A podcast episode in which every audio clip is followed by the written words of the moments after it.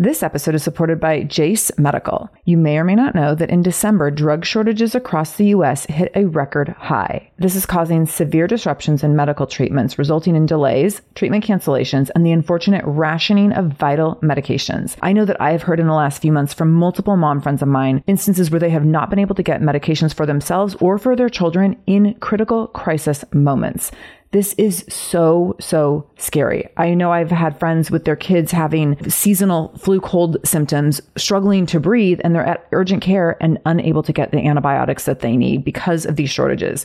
This is scary stuff. Most notably, one of the short supply antibiotics is amoxicillin, which is commonly used for so many of our children's illnesses. So here's where Jase Medical comes in. They have the Jase case, which is a personalized emergency medication kit that contains five essential antibiotics that are used for the most common and deadly bacterial infections. And you can also customize your case and add additional life saving medications based on your or your children's family's unique needs, like an EpiPen, for example, something that you would never want to be without, would never want to have to run from pharmacy to pharmacy in pursuit of. So if you want to go get these medications and have your antibiotics on supply so that you always have them when you need them in case of an emergency, in case of a disaster, in case of being a, you know, a victim of this drug shortage, Jase Medical will have you covered. All you need to do is go to jasemedical.com and enter the code shameless at checkout for a discount on your order. That's promo code shameless at Jase Medical, J A S E medical.com. jasemedical.com, code shameless.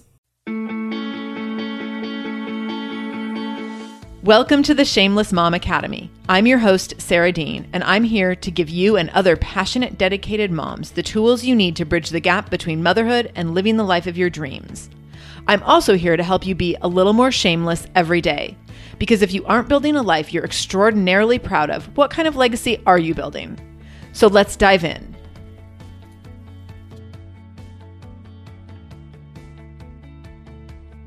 Hello, shameless moms. As always, I'm delighted to be here with you today. It is about 85 degrees in Seattle, which is at least 10 degrees hotter than my melting point. So I'm sitting in my basement office where it is the coolest part of the house, but I'm still, oh, it's so hot. I don't like it hot. I don't know how you people in the Midwest and the South handle, like, I know it's probably like 105 and humid for some of you. I don't do humidity and I don't do wind. I also really try to not do anything lower than like 55 degrees or greater than 75 degrees. So you can tell I'm born and raised in the Pacific Northwest because my ability to adapt to weather, not so great. So while I sit here melting, we have a lot of things to cover. First, I want to just say thank you, thank you, thank you for all of your sweet feedback, specifically on Facebook. I have, in my last episode, I talked about our big decision to proceed with IVF. So that's been exciting. We went in this week and we went in on Thursday morning. So today is Friday. I'm recording this. It will be released on Monday. So this will be a couple day old information by the time you get it. But uh, we went on Thursday and got the go ahead that everything looked good. I have to tell you, I was so nervous. So, a lot of you saw I posted on Facebook. So, if you're not on Facebook with us, please head over to the Shameless Mom Academy page called the Shameless Mom Academy. And if you go over to that page, you'll see I posted a picture of the sign above the check in desk at the University of Washington Reproductive Clinic, where I've spent a large part of my life for the last few months. So I posted that on Facebook and I got so many great comments and I got some private messages and just really sweet, sweet words of support that I appreciate so much. So we went in on Thursday and I was so nervous. I knew I was going in for this appointment, and the goal of the appointment was to see if I had gone through like a month of suppression, what they call suppression. So they put you on birth control pills to get your system suppressed so that when they go to put you on the IVF drugs, they can get like all of your follicles to produce eggs at the same time so they can maximize how many eggs they're going to take out for an egg retrieval. And so that's kind of like the egg retrieval is one of the big steps of going through IVF. And they try to get as many eggs as they can. And so my protocol, and different people have different protocols, but for my protocol, they suppressed me first. So they put me on suppression with birth control pills. And so like when I went in yesterday, they're like, "Oh, your ovaries are so quiet." And I was like, "What the hell does that mean?" Cuz I don't notice that they're ever loud. But I was laying on the table. I was so nervous. I just like this is the nature of a type A nerd. I was like, I just want them to say I did a good job. Like all I've had to do for the last month is swallow a birth control pill every night. And I'm like, I just want them to say I did a good job and I did everything right. And so like I'm laying there like literally fighting back tears because I'm so worried that they're going to say like I messed something up. And they're like, yeah, your ovaries are really quiet. Everything looks great. And so they got my follicle count, which is eight. And for those of you who have done IVF, you know that is not spectacular or outstanding. I have a diminished ovarian reserve due to my age. So, yeah, so yay me. Like, but eight isn't that far off from what I've had in the past. So, we've been tracking this over the course of months now. So, we kind of know like what my averages are. So, it's a little lower than normal. And I think that could be because of the suppression. Hopefully, it'll pop up a little bit. So, if you have any ovarian juju to send me, please do. I am taking all sorts of fertility and ovarian juju for the next couple weeks. So I got the go ahead at that point. Um, they did some labs as well, and the labs all came back normal range. And so they were like, okay, you can start your IVF drugs. So tonight, Friday night, I get to start my first two injections. I'm kind of excited. I'm not going to lie. I'm not scared of needles. I mean, I am a little nervous about like jabbing myself and I had to go they did this like teaching thing on how to do the needling or how to do the injections and they were like in my mind I was like oh you just put it in like a tiny bit. Like you don't have to shove like 2 inches worth of needle into you. Oh no you have to shove like 2 inches worth of needle into you. So I'm super curious to see how this goes. Like I said I'm not scared of needles but it's a very weird thing. So we start that tonight and then we just see what happens. For the next 6 days I do these injections and then I go back in on Wednesday I guess it's not six days. It's, it's five or six days. I don't remember. But anyways, I go back in on Wednesday and check, get things all checked out. At any point, there's like a million points in this process where they could just be like, yeah, things aren't going the way we thought. We're going to go ahead and push pause for right now. Maybe we'll start over another cycle. Or they could get all the way to the egg retrieval and then not get any eggs. Or, I mean, there's just like all these things that can go wrong. So I'm very nervous still. And people probably wonder, like, why would you put this all out there then? If you're nervous about this, like, why are you sharing it with the world? Part of it's my nature and like I'm a pretty outgoing person and I do like sharing my stories, but also a big part of it is that there's a lot of women who struggle with infertility and they struggle in silence and they keep their stories to themselves and they sit and they cry over and over and over. And I know that I have read so many stories over the years and been on so many different forums and read other people's experiences that have been helpful to me that I am more than happy to share my experience, especially because at this point, I'm invested in this for sure, but I already have a child. And so, you know, when I was trying to get pregnant with Vinny, I was very quiet about all that it was very emotionally traumatic trying to get pregnant that first time. This time, I will be upset if this does not work. It will not be the end of the world. With Vinny, everything felt like the end of the world. And so I feel like I'm in a position to talk about this because I'm not as tied to the outcome as I was the first time. I feel like my life can be complete as it is if it works out that way. My life will be more complete and more chaotic and more overwhelming and like just more stressful for, you know, the next 18 years or so if this actually works. But I'm also hoping that there's some magic that comes with that and that there will also be a lot of joy if it works. So that's where I'm at with all of that. Today's episode, I'm going to talk to you about six ways to mentally prepare for anything. And the reason I wanted to talk about this is because I think this is a lot of what I've been doing in the last couple months as we've been trying to figure out like, are we going to do this? Or are we not going to do this with this whole IVF thing? So I'm going to relate a lot of what I'm talking about today to my experience with IVF because that's where this has been most pertinent to me most recently. But I also want to say for sure that this episode is not about IVF. That is not my intentional focus of the episode. My focus of this episode is that for you to be able to take these six tips and apply them to anything that you're mentally preparing for. So I'm going to use it, my current example of preparing for IVF, for a lot of the talking points. But I want you to be able to say, you know, if you have like a professional transition coming up, or if you have, you know, if you're pregnant and about to have a baby, I know I have some pregnant listeners out there and I'm so excited for you. And I also know I have some secret pregnant listeners. I've been getting emails from people who are like, oh my gosh, like we're five weeks along or six weeks along. We haven't been telling people. And like, because we're so nervous and people who've had long fertility journeys and stuff. So, all my secret pregnant listeners, I'm especially listening for you guys, especially pulling for you guys. And so I wanted to prepare this episode for just anyone who has something big coming up. Maybe you're preparing to send your kids to a new school, or maybe your kids are going from grade school to middle school or middle school to high school. Anything that's coming up big in your life in the next few months, these are tips that you can use to work through that and kind of prepare in advance.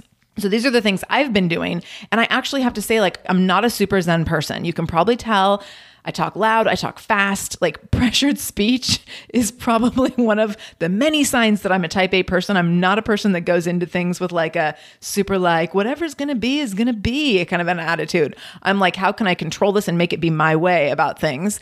But I have to say the last month I have been the most zen I've been in like the last 2 years. And it's because I've been practicing some of these things and it's because I've been really focusing on how can I prepare for this in the best way possible so that while I'm going through this, I hopefully get the desired outcome because what often happens if you are not well prepared for something mentally is as you're going through it, you kind of screw yourself up. Like you get in your own way and you create extra stress. If you're not prepared for some of the potential twists and turns, you can really get thrown off course. And so I've been really working in the last month or so to be like well rested and caught up on sleep and decreasing stress in my life and just doing things that I'm not a huge fan of the hustle, as you know, but there's times when you do have to hustle. And I've been really backing off on like, this is not a period of hustle for me. Maybe my ovaries are going to be hustling, but the rest of me is trying to like chill the heck out a little bit. So I've really been trying to de-stimulate a lot of areas of my life so that the part of my life and the part of my body that needs to be stimulated during IVF, which is literally they call it stimulation when you're on the drugs, that will actually work out the way it's intended to work out, that I won't get in my own way. I won't be overly stressed. So that's not to say I won't be nervous. I think I'll probably go to the doctor every single time, like fighting off tears, because that's just who I am. A little bit overly emotional. So, okay, six ways to mentally prepare for anything. The first and foremost, you can't be tied to outcomes. And I'm going to put that as the first one. And then I'm going to say, that's also the one that you probably won't be able to do at all. So, this has been a big, big thing for me lately. And this is actually, I mean, in so many situations, I get really excited about something if I think it's going to go a certain way. And then I am like crushed if it doesn't go that way. So, you guys have heard me talk about moving my gym last year, and it was a huge thing that took up a year of my life. And in that process, so Seattle real estate is insane. And uh, it's very much on par with like San Francisco real estate. And it's just, oh my gosh, I could spend many episodes talking about it. And I won't bore you with that. But what happened in the course of moving the gym, I had like three different deals fall through. And the first one, I was like all in. I mean, I was so invested in this place and I was willing to put a ridiculous amount of money on the line to make this work because I was really desperate to find a location and I was really scared. And so I was in this situation and I had gone to my potential new landlords, I guess, and owners of the building and I had told them there were some things that we had to overcome in terms of like getting the space. It was a brand new building, but we had to do some special stuff for fire code if I was going to be there as a fitness facility and all this stuff. And I was just throwing money. I was like, I'll put in whatever I need to put in and I'll give you $30,000 for this and whatever. And like all this stuff. And as I was saying it, I was like, oh my God, like I hope I can make that work. like I was nervous, but I was like, I'll do anything. So I was so tied to this outcome that like I had to make this work. This was the only place that was going to work.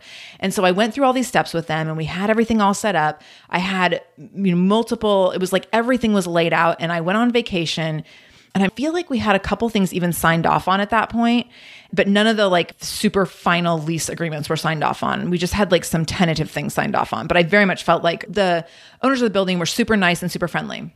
So I felt like this was like in the bag. I was putting a lot of money into it. I was nervous about that, but I felt like it was in the bag. So I get this call while I'm in Mexico on this vacation that I was so excited to go on and I was so at peace knowing that like this gym thing was taken care of. And I get a call 5 days into our trip and my real estate agent is like, yeah, they're backing out. And they're like, they're furious with the situation and they're backing out. And I was like, like, what? they're furious with what? And they were like mad at me about a bunch of stuff.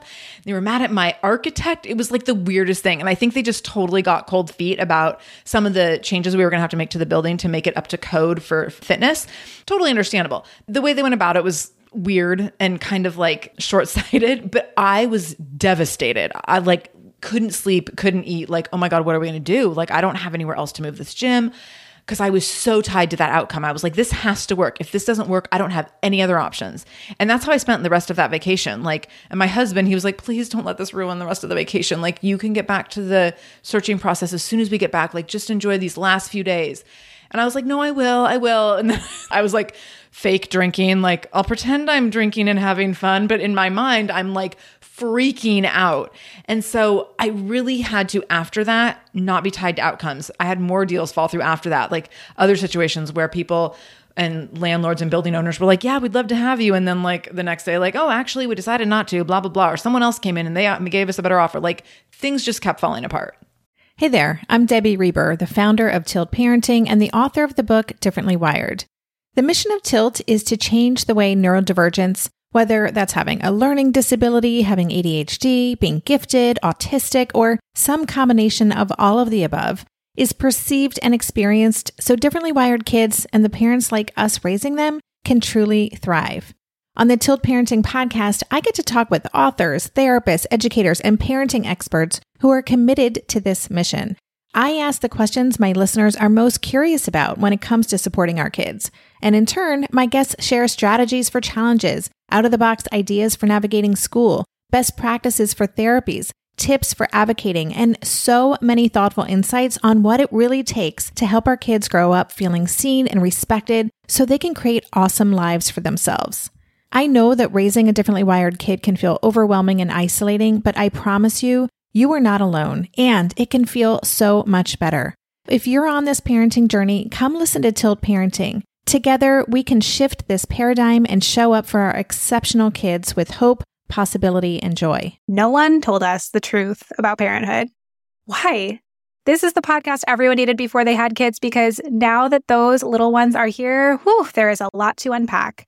I'm Rachel Shepardota, and I am your host for the podcast No One Told Us, where we tell the truth about parenting and let you in on all the stuff you really should have known about before having kids. I am the founder of Hey Sleepy Baby, but this podcast is so much more than sleep. We'll be diving into all the topics that you really care about and need to know while you do your best job raising those adorable tiny humans. Our goal is to just make you feel less alone and less overwhelmed. There are so many things that no one tells us before becoming a parent, and I think that we should really pull back the curtain on becoming a first time or second time mom or dad to share the good, the bad, and the ugly. We'll have a little education, a little fun, and a whole lot of heart that goes into each and every episode. So join me and our amazing guests each week to hear us talk about what no one told us. So, I had to learn to not be tied to outcomes. And this has been also really key in this IVF thing. Like, I can't be tied to outcomes because what they point out to you 1 million times when you go through fertility consultations is that there are no guarantees. They make it so clear. And I was actually texting with a girlfriend of mine who's also going through this, and she's doing it in California. I'm up here in Washington. And I'm texting her yesterday, and I'm like, they just keep telling me there's no guarantees. Like, they are so not optimistic. And she's like, I know. She's like, I feel like that's just their job. She's actually going through her second round right now. And she had an unsuccessful first round. And so, and she's a listener of the show. So hi friend thinking of you. So she's like that's their job. Like they're just covering themselves. And i was like i know but it sucks because like you want to be really positive and like only think good things. And they're just like well with you know at any point this might not work. So they make it really clear to not be tied to outcomes. And that has been helpful for me. It's also a little bit depressing because they're like well you know you are going to be 41 soon and you know you have diminished ovarian reserve and you know like and i'm like yes i know all that but i also like, I'm not a person who I really try to not live my life in fear. I try to always be positive. I try to always be like, I'll do anything I can to make something work if it's important to me. So I'm this like very like, go getter, make it work, do what you have to do kind of a person. and then to have the fertility people just be like, we don't know if it's going to work and you know your chances aren't that great and best case scenarios only 45% and like that's if you pull out all the stops and do all the genetic testing and all this stuff so i've learned to not that i can't be tied to the outcome and which has been helpful so here's number two, because in learning to not be tied to outcomes, here's what I've done. For number two, I've planned rewards for all potential outcomes. So in this situation, there's two outcomes we get a baby or we don't get a baby, right? So if we get a baby, that's the reward. As unrewarding as that can be sometimes, and as scared as that as I am for some of those things, like the things I've talked about in the past, the nursing, sleeplessness, the barfing, the pooping, the diapers. I mean, my son is like, we're getting out of pull-ups this week, so we will be almost four years in diapers or pull-ups. I counted recently. I changed a poopy diaper every day of my life for over 1,000 days in a row. That's a lot of days of waking up and changing a poopy diaper. That's a lot, right? So the positive is that I'll get a baby out of this and I'll get to change 1,000, change poopy diapers for another 1,000 days in a row. And so the other side of that is if we don't get a baby, how can I have a reward for that? And so my husband and I were talking about this, and he was like, if we don't get a baby, we're going to Europe. And this is something we've talked about. This has kind of been like our how we've gone about this whole situation is we've been so undecided about whether or not we wanted a second child. And we were like, you know, what's the life that we could live if we only have one child versus the life we could live if we have two? And I know people who talk about this along the lines of having kids or not having kids. And I had an amazing conversation with a woman a few years ago. And she said that she and her husband, they'd had multiple miscarriages. And as she approached 40, she just was kind of done. She's like, I can't keep torturing myself this way. So they decided to not continue pursuing having children and to live a life that they would never be able to live if they had had children. So they lived in this great house and they drove cars that they love, like kind of indulgent cars or fancier cars. They went on amazing trips every year and they did like had these rescue dogs that they were just obsessed with and they did all these cool things with the dogs and they just did all this really great stuff that they could have never done if they had kids.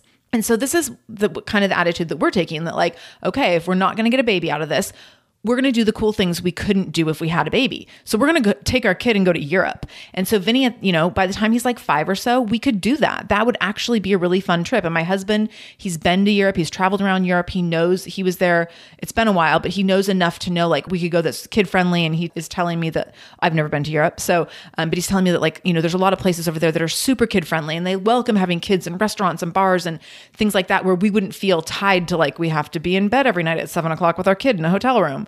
And so that's kind of our backup plan is like if we don't get a baby, we're going to Europe or some sort of amazing trip. So we have a reward either way. I'm not saying that we'll be like, you know, yahoo, we didn't get a baby. Let's go and get a hop on a plane.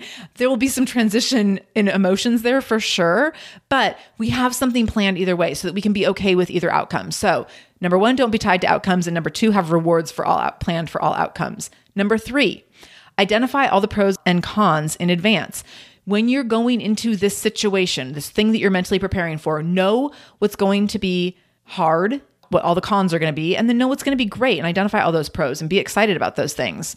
So for us, what's going to be hard about IVF is there's all sorts of physical ramifications. There's injections and pain and like apparently my ovaries are going to swell up to the size of grapefruits or something. I've heard varying stories of how uncomfortable that can be. You can also have something called hyperstimulation, which is incredibly painful. You can actually flip your ovaries, which is super uncommon, but it can happen. And that can be really painful and actually really dangerous. There's an unpredictable schedule. I have to be prepared to go to the doctor for the next two weeks on any given day. They might call me in for different kinds of blood work and ultrasounds and stuff. So my schedule's just completely on hold for the next couple weeks. I had to make sure I wasn't traveling or didn't have any like things I couldn't get out of for the next couple weeks, which has actually like held us up in this process because I wanted to do it a month ago and I couldn't because of some travel. There's injections. I have to give myself self shots every day. Like that's not super pumped about that. Waiting I'm horrible at waiting. So we have to wait at like every phase. Yesterday, I had to wait for yes the appointment yesterday and see like had been on the pill for five weeks to do its job. And then I go on these injections tonight and I have to wait for five days. And then I go in in five days to see like are the injections doing their job. And then all these appointments, they take your blood in the morning and you get the results in the afternoon to get the go ahead of like we're going to keep going forward or we're going to stop right here because this isn't working. So there's just a lot of waiting and that is extremely hard for me. I mean, we all like immediate gratification, but I think that I'm potentially even more so than the average person a little more type A and like a redhead, like we like our stuff right away.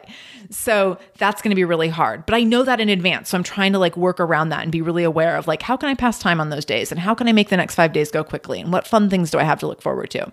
And then I'm also identifying what's going to be great. So I get to do some extra resting in the next 10 days. I can't work out because I have to be careful that I don't flip my ovaries. So I'm not working out. I can walk. So I'm really excited to be walking more and listening to more podcasts because that's when I do my podcast catch up is when I walk. So I'm going to do like hour long walks every day. I'm super excited about that. I'm going to have a low key schedule because my schedule, because I have to be ready to go to the doctor any given day, I've kind of cleared things off. So I'm like excited to have this kind of chill, mellow schedule and not have a lot of commitments. I'm looking forward to learning. I really love everything I've learned in the process of infertility. I mean, I will say infertility for us has been a blessing because I have Vinny out of it. You know, Vinny would not have happened if I got pregnant the first time I tried to get pregnant. I would have another baby that would now be like six years old, and that would be totally different. But I would never want another baby besides Vinny because Vinny is my most amazing thing that I've ever created. So now I just lost my train of thought.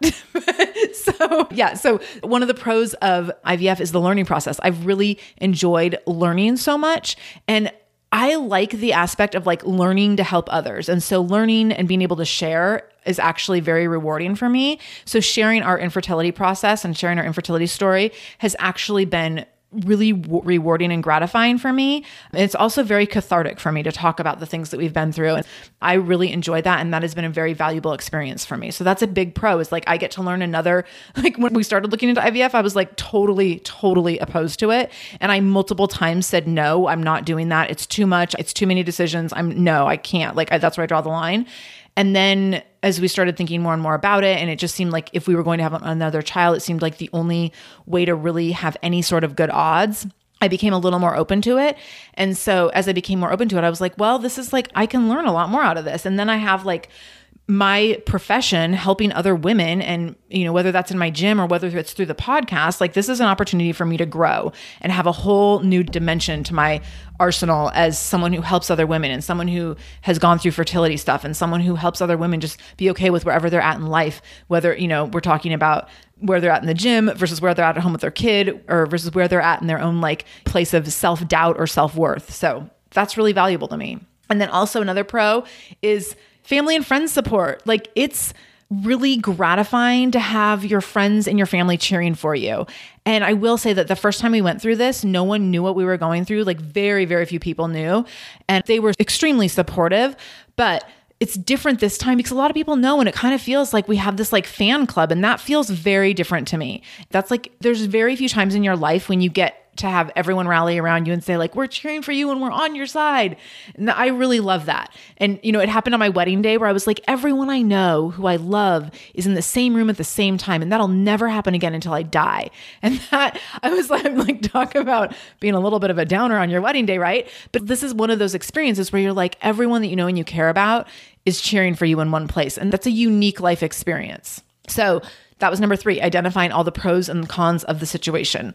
Number four, knowing your strengths and your weaknesses. So it's really important as you are preparing for anything to know your strengths and your weaknesses. Know the limits of your personality. I definitely know mine.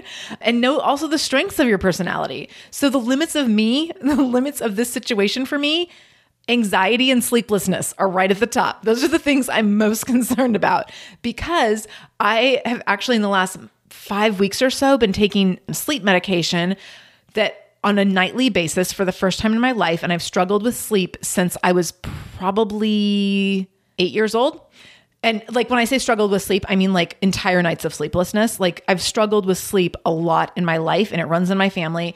And I have tried a million natural things that have worked to varying degrees. But I finally, when we were preparing for IVF, I was like, I want to have a month of like very predictable good sleep.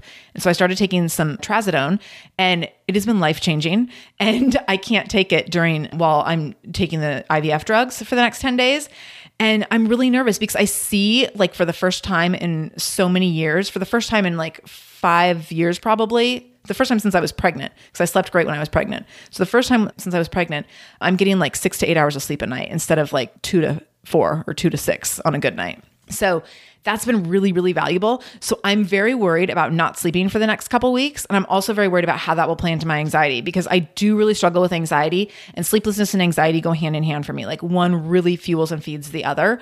So a little concerned like my next podcast recording i might not be totally coherent. I might be really cranky. My fast talking will probably be even faster than normal.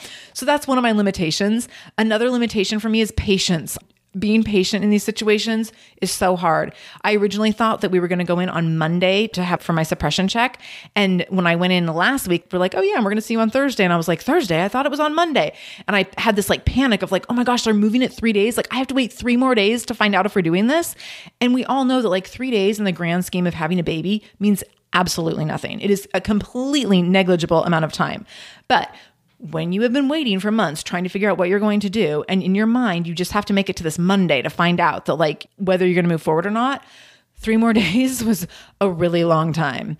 And so that is really challenging for me. So I know my limitations are sleeplessness, anxiety, patience, and waiting. Like those are all going to be very hard for me. There's also potential for me to be extremely hormonal on these drugs. I don't know what that's going to be like, but that will be a limitation for sure if that happens. I've heard kind of varying degrees of whether or not that happens to people. So I'm just kind of keeping my eye out for the crazy.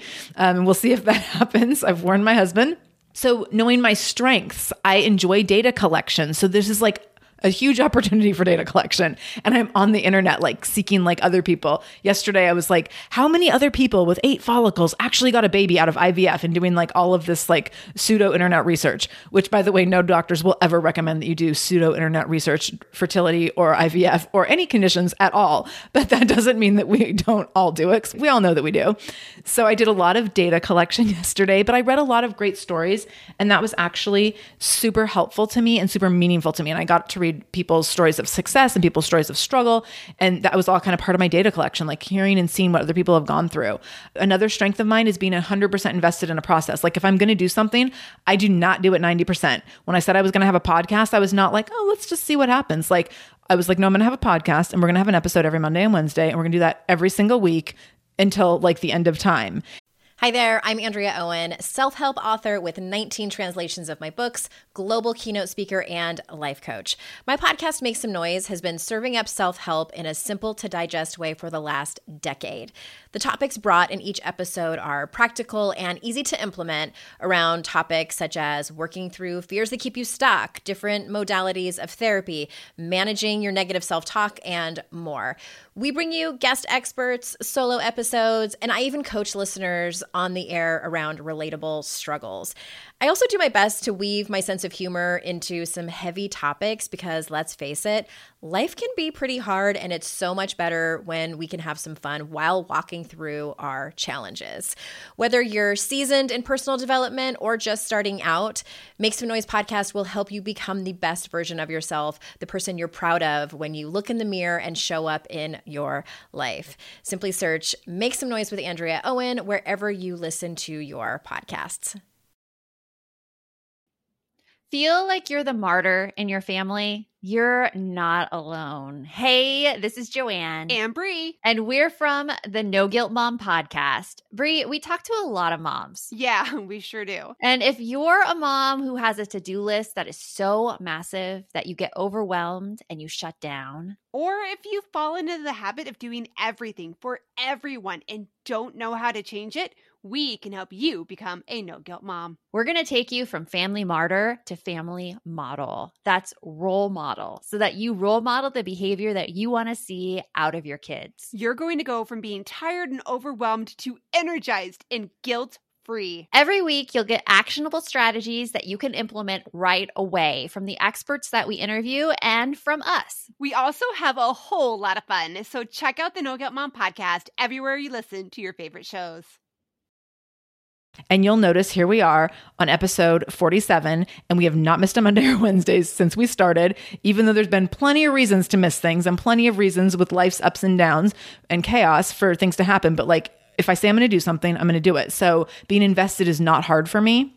So that's definitely one of my strengths is like I will do every single thing that the doctor says and I will do it 100%. And if they say I can get extra credit, I will also do the extra credit because I'm a big nerd. Also, staying positive and hopeful. So I'm pretty good at staying positive and hopeful. I'm pretty good at turning my mindset around and like and uh, fueling myself in ways that allow me to stay positive and hopeful. And so I've already, you know, I have like my walks all ready to go for the next 10 days or 12 days, depending on how long it is because that's the other thing is like I don't know exactly how long this process is going to be. It could be 10 days, it could be 14 days. We're not totally sure. It all depends on how I respond to these drugs.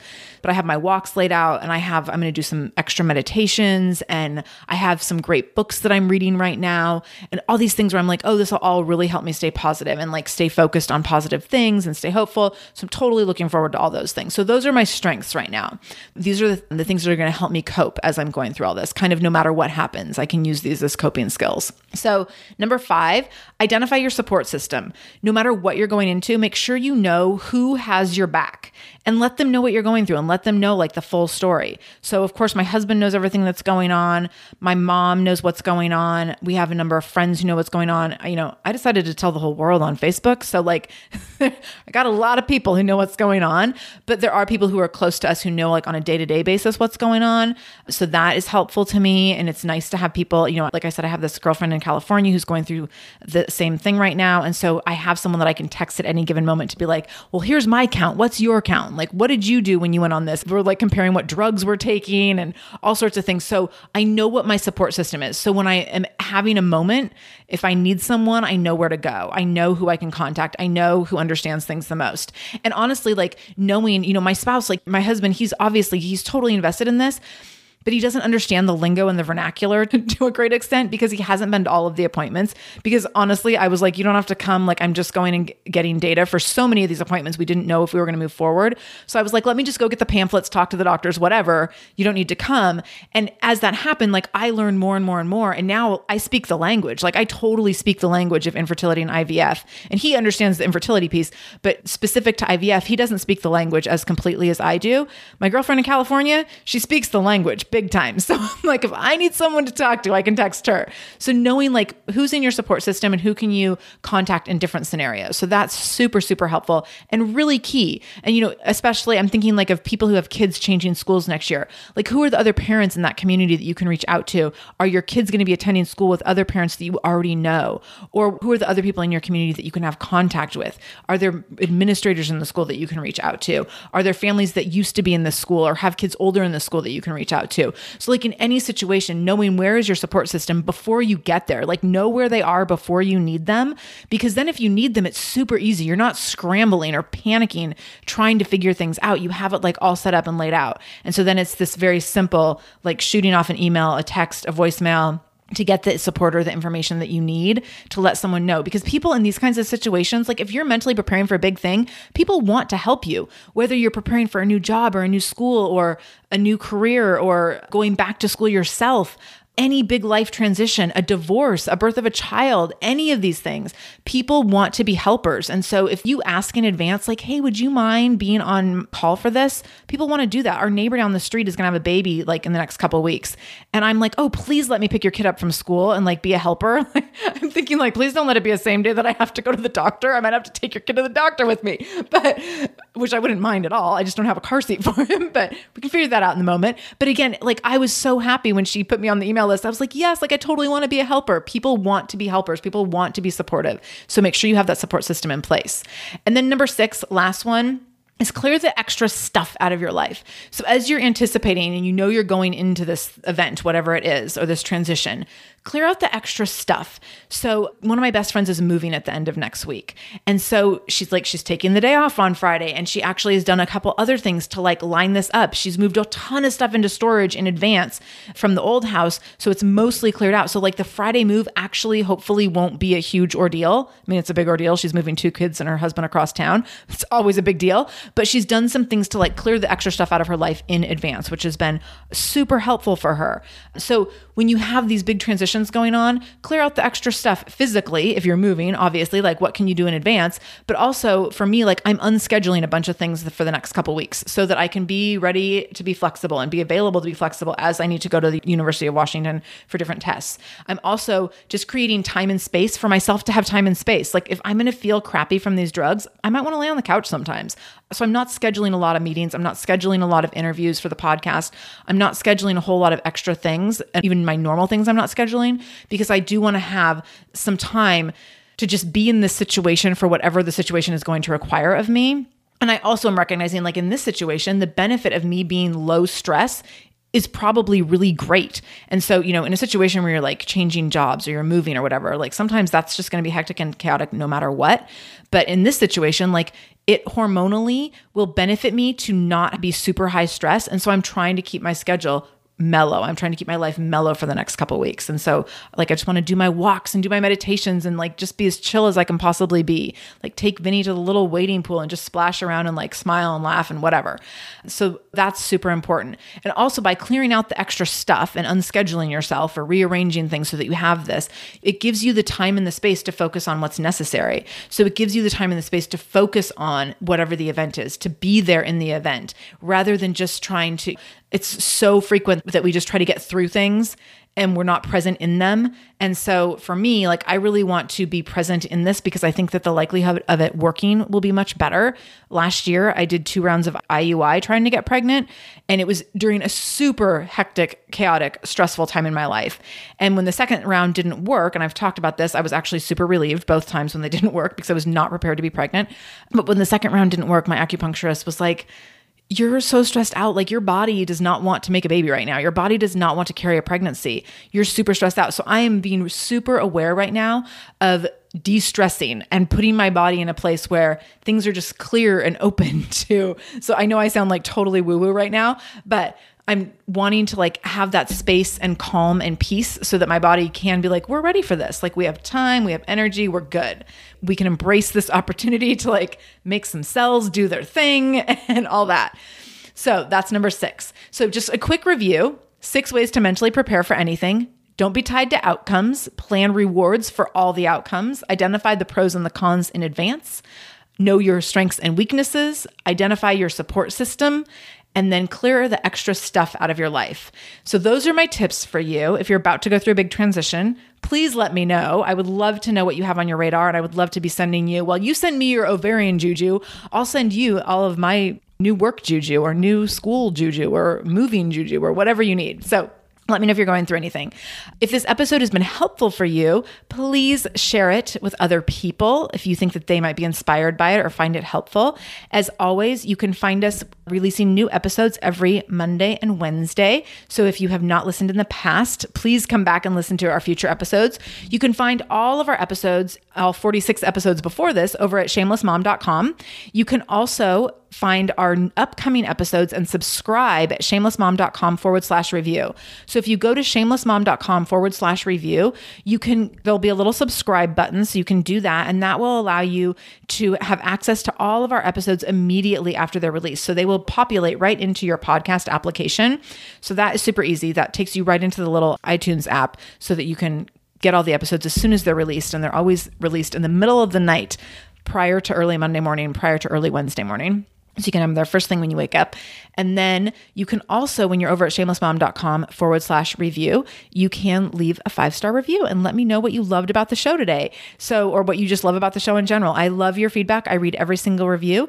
And I'm getting ready to do an episode of just kind of reader like questions, comments, those kinds of things, because I've gotten just some really fantastic feedback from people that I want to share and just different stories and what the show was meant to different people. That's been really cool. So if you have anything that you want to add to that, you can just email me directly. You can email me at info at shamelessmom.com. Or if you go to our website at shamelessmom.com, you can contact me through the website. Everything comes right into my inbox. And I would be happy to read if you have a story that you want to share in terms of how this podcast has impacted you. I would love to know. So thank you so much for listening. And if there is anything I can do to help you be more shameless, do let me know. And until next time, no matter what you do today, make sure you do it shamelessly.